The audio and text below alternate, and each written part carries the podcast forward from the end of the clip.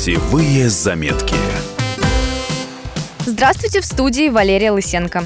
Почти 3,5 миллиона россиян в новогодние праздники не смогут уехать из России. Их просто не выпустят за границу. Их просто не выпустят за границу из-за долгов. Среди тех, кому приставы запретили выезд, конечно, много злостных неплательщиков алиментов и коммуналки, например. Но есть и те, кто просто ничего не знает о своих задолженностях. Сегодня поговорим о том, как не испортить себе отпуск. Если у вас висят неоплаченные штрафы за нарушение правил дорожного движения, это еще не значит, что вас не выпустят из страны. Условия запрета на выезд – это решение суда и начало исполнительного производства судебным приставом. При этом приставы обязаны прислать вам оповещение. Если они этого не сделали, и вы узнали о своих долгах только на границе, отпуск, конечно, не спасти, но вот деньги вернуть получится, отмечает управляющий партнер Организации по защите прав авиапассажиров Андрей Лухин.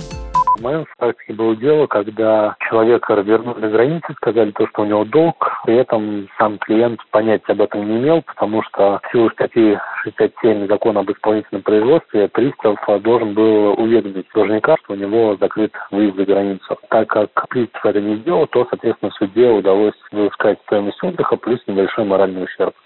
В законодательстве есть некоторые послабления, позволяющие выезжать за границу с долгами, даже если приставами заведено исполнительное производство.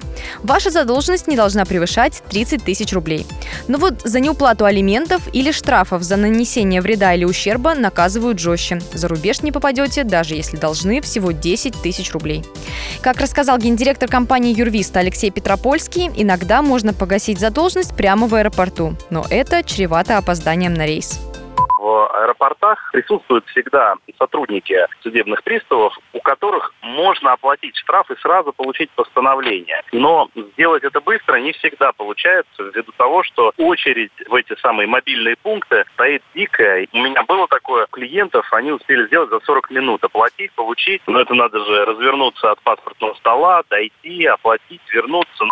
Иногда улететь в заграничную поездку можно, даже если задолженность превысила сумму в 30 тысяч рублей. Решение о запрете выезда принимает пристав, и выносится оно не всегда. Но не стоит рисковать. Проверяйте свои долги за пару недель до поездки.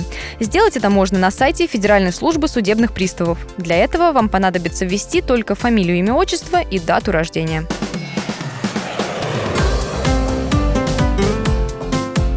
Путевые заметки.